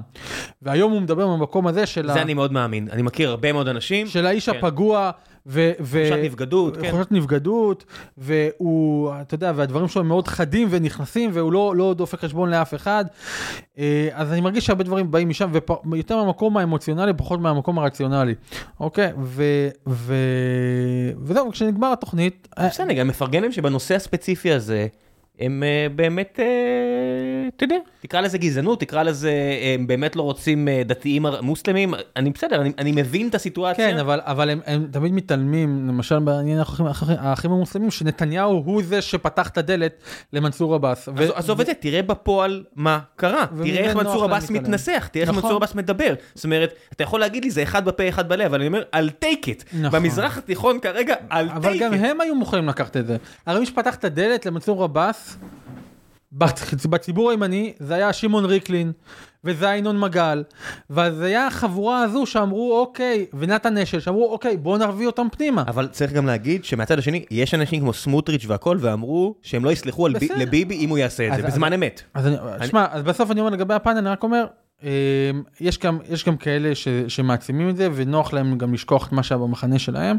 וכשנגמר התוכנית, אז האמת היא שאני אני לא הייתי חבר, חבר של האנשים, זאת אומרת, כשעזבתי אז בודדים הפאנליסטים שהתקשרו ואמרו, היה נעים להכיר, או היה נחמד, ו... ו... זה פגע בך? לא, לא, כי אני באתי לשם לעשות את העבודה שלי, באתי בדרך כלל רבע שעה לפני התוכנית כדי להתאפר, בשביל לשתות משהו ואז ונכנסתי, יש להם קבוצות וואטסאפ משלהם, שאני לא חבר בהם, ואין לי, אין לי, בכיף כאילו אני אומר. ונגמר התוכנית, וזהו, שלום שלום, נימוסים. וזהו, אין, אנחנו לא, לא באמת חברים שם, אולי אח- אחד, שניים, אולי דרור קפח, ש, שאדם מאוד מאוד נחמד, ו... זה הדור הבא. ו... כרגע יש לו שיער. אה, הבן שלך? כן, כן. ועבר פה הבן. ו... וידידי מאיר אה, שלח לי, התכתבנו ו... ו- לא תתגעגע אבל לזה. זה, אה, זה לא שאני מתגעגע, זה פשוט כאילו היה נחמד, מיציתי את זה כאילו, והרגשתי שזה כבר, זה כבר כבד עליי, ו... ו- וזהו, מספיק, כאילו, ניקח הפסקה ו... ו... ונמשיך הלאה. בוא נעשה קצת שאלות מן כן, הקהל בבקשה. שחיכו לך, כי אני רוצה לתת גם אה, מקום לאנשים כמה זמן אנחנו כבר בהקלטה פה? אה, שעה. שעה, אוקיי. אה, זה 20 דקות אחרונות שאלות מן הקהל. איזה ציון אתה נותן? אני מאוד נהנה. אני אוקיי. חושב שזה מאוד חשוב גם בשיחה הזו. אה, המשתמש שמכנה עצמו הגורו בטוויטר, כן. למה הארץ דה מרקר מציגים עובדות בצורה מעוותת כדי לקדם אג'נדות? אני אמרתי לו אם. תהיה יותר ספציפית אני מבטיח להעלות את הנושא, העליתי למרות שהוא לא נתן דוגמאות. אין לי מושג. אין אני מושג מה יכול- הוא רוצה ממני. כן, אני יכול להבין שבסוף הארץ ודה מרקר, אה, מה שחשוב להם בסופו של דבר זה גם להעביר נקודה, זה לא בהכרח... אה, תקשיב, אני גאה לעבוד בארץ ברמות שאתה לא מבין. אוקיי? גאה לעבוד בעיתון הזה. אני אוהב את העיתון הזה. אני... אה, זה כבוד ענק עבורי לכתוב במקום הזה. וזה מקום שמוביל את המחאה שהייתה פה. כדי לשמור על המדינה שלנו דמוקרטית, ואני שמח שהוא הוא עמד בראש המחנה, אה, גם בתחילת המחאה וגם עכשיו, ועדיף, וזה בטח עדיף על הקרנפים האחרים, אוקיי? שביום שיסגרו פה כלי תקשורת או יפגעו בכלי תקשורת, הם ישאלו את עצמם מאיפה הם היו. איך הצלחת להישאר מקצועי בכל התקופה של הפטריוטים? ניר שואל, אני מניח שיש הרבה פיתויים, אה, מקצועי מה, באיזה מובן? לא להתגמש על הדעות שלך אני מניח. לא, אה, תשמע, הביאו אותי שם כי הם ידעו מה הדעות שלי. בסדר, אבל ואף פעם לא עדיין, אה, היססתי להגיד אותה, לא, לא, היססתי להגיד אותם שם, ומי שרוצה עוד לשמוע מהדעות יכול להרים לי טלפון, אני בדרך כלל עונה וגם מדבר ומתכתב עם אנשים בוואטסאפ. היו שם דברים שהם, היו שם דברים שהם באמת לפעמים נשמעו לי מטורללים לחלוטין, גם לפעמים חצי אמיתות. והשתדלתי מאוד להעמיד אותם על טעויותיהם ככל שאני, ככל ש, ש, שנתנו לי. בדרך כלל גם נתנו לי ואף פעם לא סתמו לי שם את הפה. אה, למרות שלא אהבו את הדעות שלי. גם את זה אני מעריך מאוד. כן. אלי שואל, אלי אומר, בתור תושב לוד, אני מודה לך מאוד על הסיקור ההוגן בזמן שומר החומות. מה דעתך על תפקוד המשטרה וכוחות הביטחון בערים המעורבות בזמן המבצע? מה דעתך על הסיקור התקשורתי בערוצים הגדולים? נורא ואיום. על שתי, על, על, על שתי השאלות. השאלה הראשונה, אה, לא, המשטרה לא הייתה בלוד בשומר חומות. וכולם שאלו אותי, מה, מה נהייתם ימניים בשומר חומות? נהייתם... אה, כי צריך להגיד את האמת, בשומר חומות, בלוד ובעכו, מי שהתחילו את הפרעות היו התושבים הערבים, נקודה. נקודה. יש מישהו שחושב אחרת? כן, בטח, בטח, בטח, בטח. כאן, שרפו את אורי בורי כי מה? כי הוא הכין להם. דג לא טעים? עכשיו, בשוליים היו גם, בימים שלאחר מכן, פעילי ימין קיצוניים שהגיעו ולא עזרו לכבות את הבעירה, אלא שפכו עוד יותר דלק למדורה. אבל זה לא באחוזים שהיו פרעות מצד התושבים הערבים. המשטרה לא הייתה בלוד ולא הייתה בעכו, לא ביום הראשון, לא ביום השני, גם לא ביום השלישי. ולא מאז. והאמת היא שגם לא מאז, אתה צודק. אתה צודק, גם לא מאז. ו, ואנחנו הצגנו את התמונה כמו שאנחנו ראינו אותה, ומה שאני ראיתי בלוד במאי 21, היה פשוט פוגרומים ברמות שלא דמיינתי לעצמי שאני אראה. הגעתי ללוד, במקרה, אני מוצא את עצמי ביחד עם עוד איזה, לא יודע מה, אה, עשרה אה, חיילי מג"ב, שהביאו אותם בכלל מתל אביב, חסרי אונים מול עשרות ומאות פורעים. שמנסים להצית ולפגוע בבניין העירייה, ברחוב הראשי של לוד, והכל עולה בלהבות, והשוטרים חסרי ציוד, וגם אני חסר ציוד כי הקסדה שלי נשכחה אצל לירן תמרי מוויינט בירושלים כמה ימים קודם לכן, וזורקים אבנים ובלוקים בגדלים עצומים, וכולם חסרי אונים, ואף אחד לא שם, רק אני שם. מטעם כלי התקשורת, כי כלי התקשורת התעניינו במקומות אחרים, אז היה גם ירי בירושלים וגם ירי מעזה וכולי, אמ, ואף אחד לא עזר לתושבים, וכשהתקשרו מי אף אחד לא ענה להם, וכשהתקשרו אלינו אנחנו הגענו לפני שהמשטרה הגיעה. אה, אז היעדר המשטרה הזה אה, היא, היא, היא משהו שנמשך עד היום לצערי הרב גם בערים המעורבות. אני חושב שאני יכול לספור על יד אחת את כמות העיתונאים שאני מנסה לעקוב אחריהם, שבכלל מדווחים על דברים כאלה, יש אה, בחור מה, בצפון, מה בשטח? לא, יש כאילו? בחור בצפון למשל בשם יאיר אה, יאיר קראוס, קראוס עושה עבודה מדהימה. שאתה יודע, אם אנשים פשוט, אם ראש הממשלה היה עוקב אחרי הטוויטר שלו ורואה כל יום את הדיווחים, אם היה מישהו שרק יושב בעמק שרה בבאר שבע, וכל יום רושם, אה, הנה protection, הנה protection, הנה שרפו עסק, הנה שרפו עסק, הנה שולחים ילד בן שמונה מהפזורה, כי אי אפשר לגעת בילד בן שמונה, אבל הוא מעביר מסר שאם לא תביא לו כסף, הם ישברו לך את הברכיים. ואני אומר, זה מדינת ישראל, איך אתם מקבלים את זה בשלווה? אני אמרתי- א- א- איך זה לא פותח את את המדור הראשון כל יום, כל יום, עד שזה לא ייגמר? כתבתי ליאיר קראוס, אני לא חבר שלו, אבל אני פשוט מעריך את העבודה שלו, כתבתי לו לפני כמה ימים, ש, שאנחנו חוטאים לתפקיד שלנו בסיקור של המקומות האלה שבהם אין משילות. וזה זה, זה בעיה, זה בעיה, זה בעיה. בנגב אנחנו לא נמצאים, ובצפון אנחנו לא נמצאים, בגלל שזה שטחים עצומים, בגלל שאין כוח אדם, בגלל הרבה דברים, אנחנו נשאבים לדברים אחרים, ו, ו, וזה בעיה. ובגלל זה זה חשוב להיות בשטח, זה משהו שאני תמיד, זה משהו שאני, שמוביל אותי בעבודה שלי, להיות בשטח, להיות בלוד, להיות בבאר שבע כשבן גביר מגיע ל, ליום הזיכרון, אה, אה, לראות את הדברים בעין, בשייח' ג'ראח, איפה שצריך להיות. כי כשאתה בשטח, אז אתה, להיות במירון, כשיש אסון גדול, אתה מבין, אתה מבין את, את ההתנהלות, אתה רואה את הדברים אחרת מגובה הקרקע, מהגובה של השוטרים, של האזרחים, ולכן אני חושב שזה מאוד חשוב, אה, גם בלוד, גם תשמע, מה יקרה שהוא יציף את הרחובות פה עם עוד 30 אלף כלי נשק? שהם יהיו בידיים של... תראה, אני לא, אוהב את זה. זאת אומרת, אני חושב שיש יש מספיק כלי נשק היום בידי אזרחים.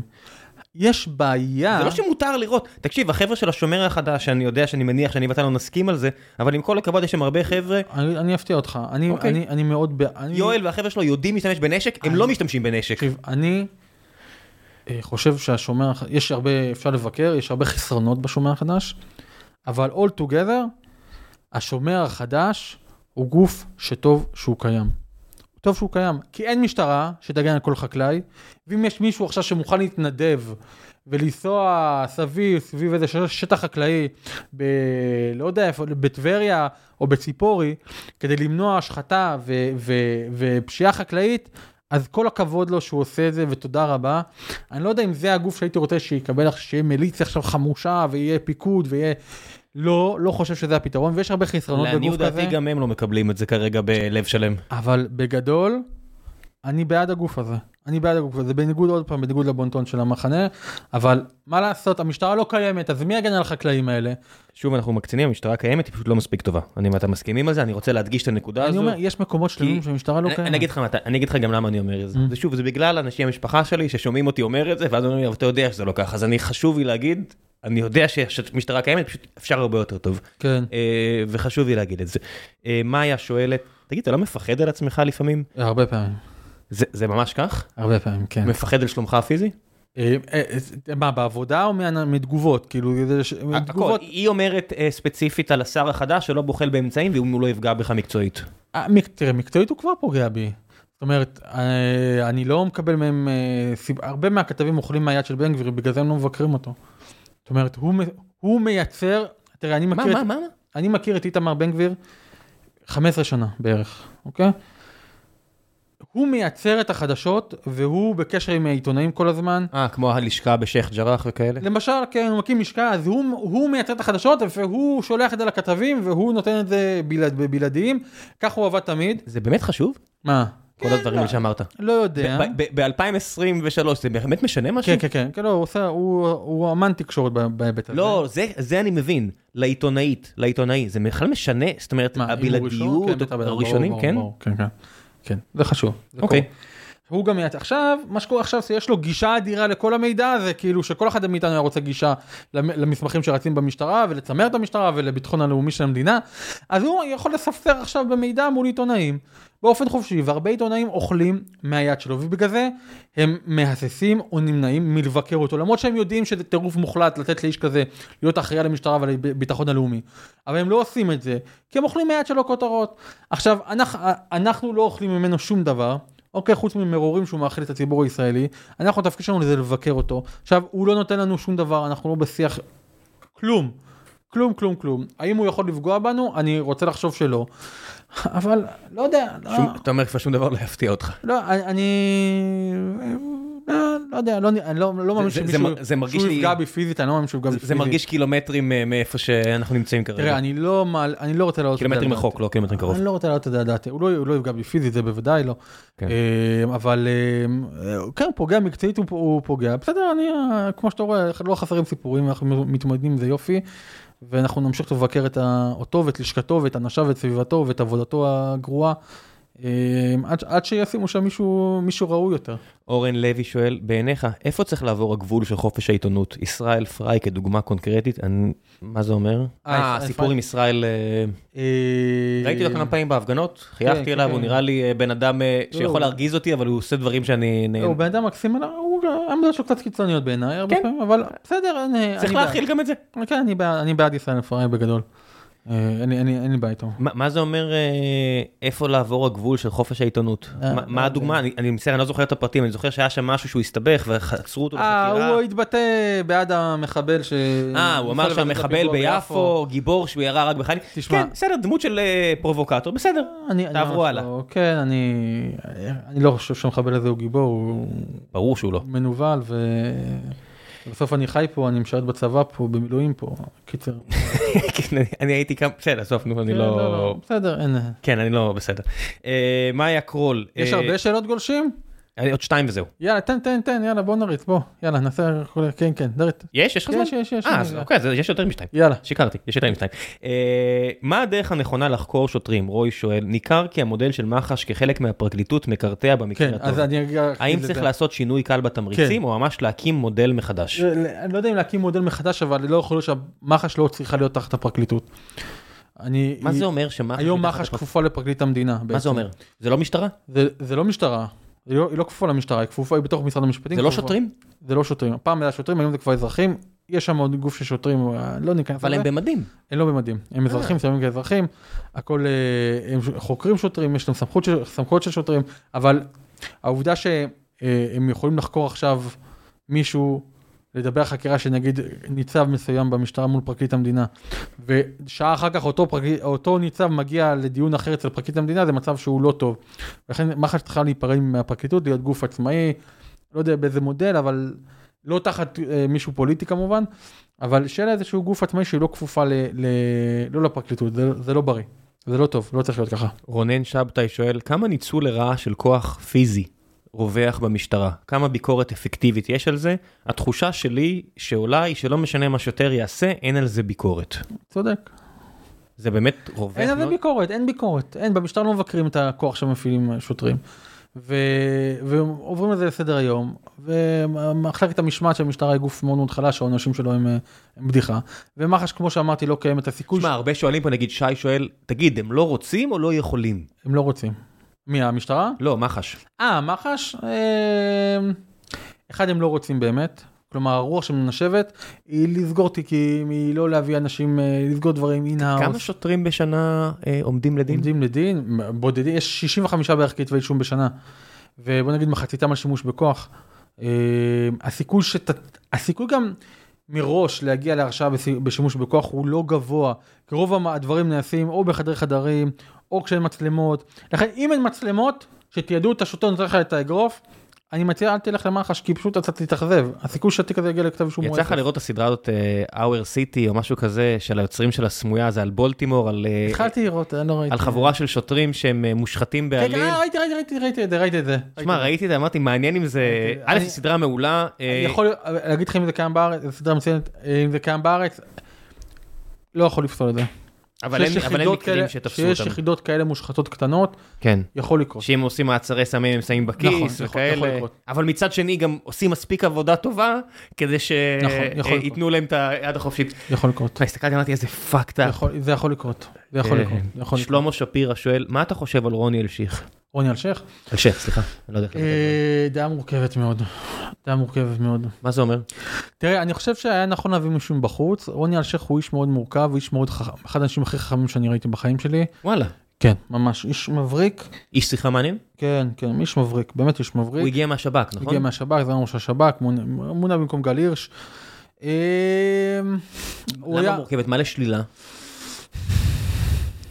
לא יודע אם, אה, לפעמים הוא הולך ליד האמת, נגיד את זה ככה. ליד האמת. ומסביב לאמת.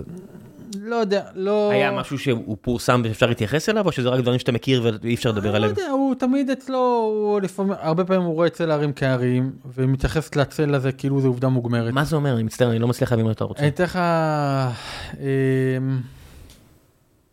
אין לי עכשיו איזה דוגמה ספציפית בראש, אבל... אמ, אה, לא, לא, באיזה נושאים? אתה יכול להגיד לי רק לפחות... מנסים משטרתיים. אה, מה- זה אומר כאילו שמפכ"ל רואה אה, צל הרים כהרים? אמ, אה, למשל הוא רואה חומר מודיעיני, אז הוא כבר מקבל, רואה את זה כעובדה מוגמרת, כאילו החומר המודיעיני הוא באמת מה שקרה, אבל לפעמים האמיתות היא אה, מורכבת שב"כניק, יותר. אוקיי. כן, שב"כניק, בראייה של שב"כניק. כן. אוקיי, ראייה של אויב, לא אזרח שפשע. נכון, ולפעמים זה, לא יודע אם אזרח שפשע, אבל אה, אה, הרבה פעמים הוא, הוא קצת העצים דברים אה, שקרו או שהוא ראה. אה, סך הכל, בסך הכל אני חושב שהוא היה, הוא היה בסדר, הוא היה מפכ"ל בסדר. זאת אומרת, מה שכן צריך להגיד בזכות רוני אלשיך, רוני אלשיך עשה, עשה משהו, וזה כן לזכותו, שלא עשה, לא עשו אחריו, וגם אה, קצת אה, חלק האנשים לפניו. שהוא נתן גיבוי מוחלט לחוקרים בתיקי נתניהו. זאת אומרת, הוא עמד כחומה מול הניסיונות אה, לפגוע ולהצר את צעדי המשטרה בכל מה שקשור לחקירות של שחיתות ציבורית. הוא עמד בפרונט, לא נתן שיפגעו בחוקרים, נתן להם לעבוד, וזה ייאמר לזכותו, וזה משהו שחסר. מישהו שיעמוד מול הדרג הפוליטי, מישהו חזק. ש- שואלים פה, למה עמית סגל שנא אותו כל כך? אני לא יודע, אני לא אני לא כי- מכיר מספיק. כי ה- למה? עמית סגל אה, אומר שהוא שקרן, היה משהו ש... טוב, היה, היה, היה, אני לא זוכר עכשיו ספציפית, אבל הוא אומר שרוני אלשיך הוא שקרן, הוא אדם לא, ביניהם לא אמין, אישי, אוקיי. לא אמין, אבל אה, אני יכול להבין למה מתכוון, הרבה פעמים הוא הולך, הוא הולך ליד האמת. טוב, רמזת לאותו דבר, אז אני לא יכול אה, ל- ל- ל- להמשיך את הדבר הזה. אה, הטענות של משה סעדה, סעדה. על- על מח"ש הן נראה- רציניות? כן, אני רק אגיד בגילוי נאות, אני התמחיתי שנה במח"ש, תחת משה סעדה. אה, מי היה האיש? אני מצטער על הבורות. אה, משה סעדה הוא היום חבר כנסת בליכוד, אז היה סגן ראש מח"ש. סליחה על הבורות, משה. אה, אה, אז שוב אני אומר, הרבה מהטענות שלנו על מח"ש הן נכונות. מה היו הטענות? הם שזה גוף אה, שצריך, ל- לא צריך להיות בפרקליטות. ו- אוקיי, מה שאתה אומר כן, גם. אז אני, אני, אני בעניין הזה אני גם תומך, אבל אז הטענות של משה סעדה אכן רציניות. אה, יש, יש בהם גרעין של אמת. זאת אומרת, לא הכל, אני בוודאי לא תומך בהצעת החוק המוחלטת שלו. שמה היא? רוצה להכפיף את זה לשר המשפטים, את מח"ש שר המשפטים. ואתה אני- חושב שזה לא צריך להיות פוליטי. ממש, ברור, ברור שלא. אסור שיהיה פוליטי. אה, אבל כן, מח"ש לא, לא צריכה להיות תחת פרקליטות המדינה, זה כן. תגיד, אה, חושפי אה. שחיתויות, כן. היה פה אה, בחדר הזה פה עם דסקל אה, רפי רותם. רפי רותם. מה מה הסיפור? אני לא, לא בקיא בזה.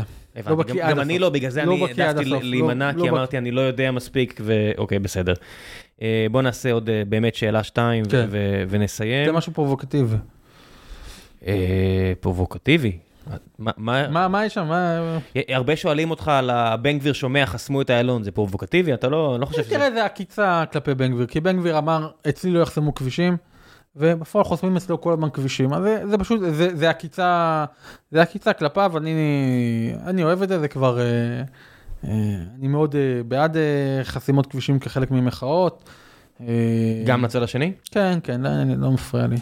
לא מפריע לי, זכות המחאה זה גם זכות לחסום כביש, זה, אין בזה שום דבר אלים, אה, זה לגיטימי, המשטר יכול להתמודד עם זה, עובדה שהיא מתמודדת עם זה.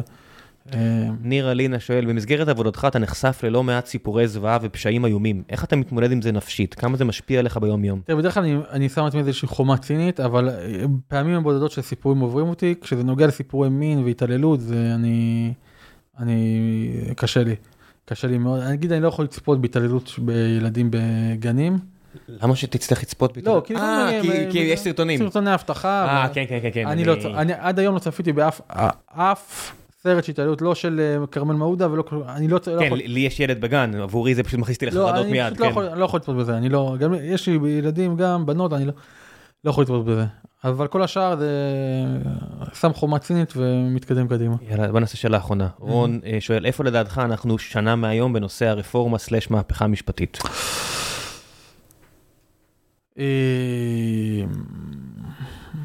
אני לא יודע. לא, לא יודע. לא יודע. אני, מה שאני כן יודע, שאם לא ימשיכו במחאה, אז הם יעבירו את הרפורמה.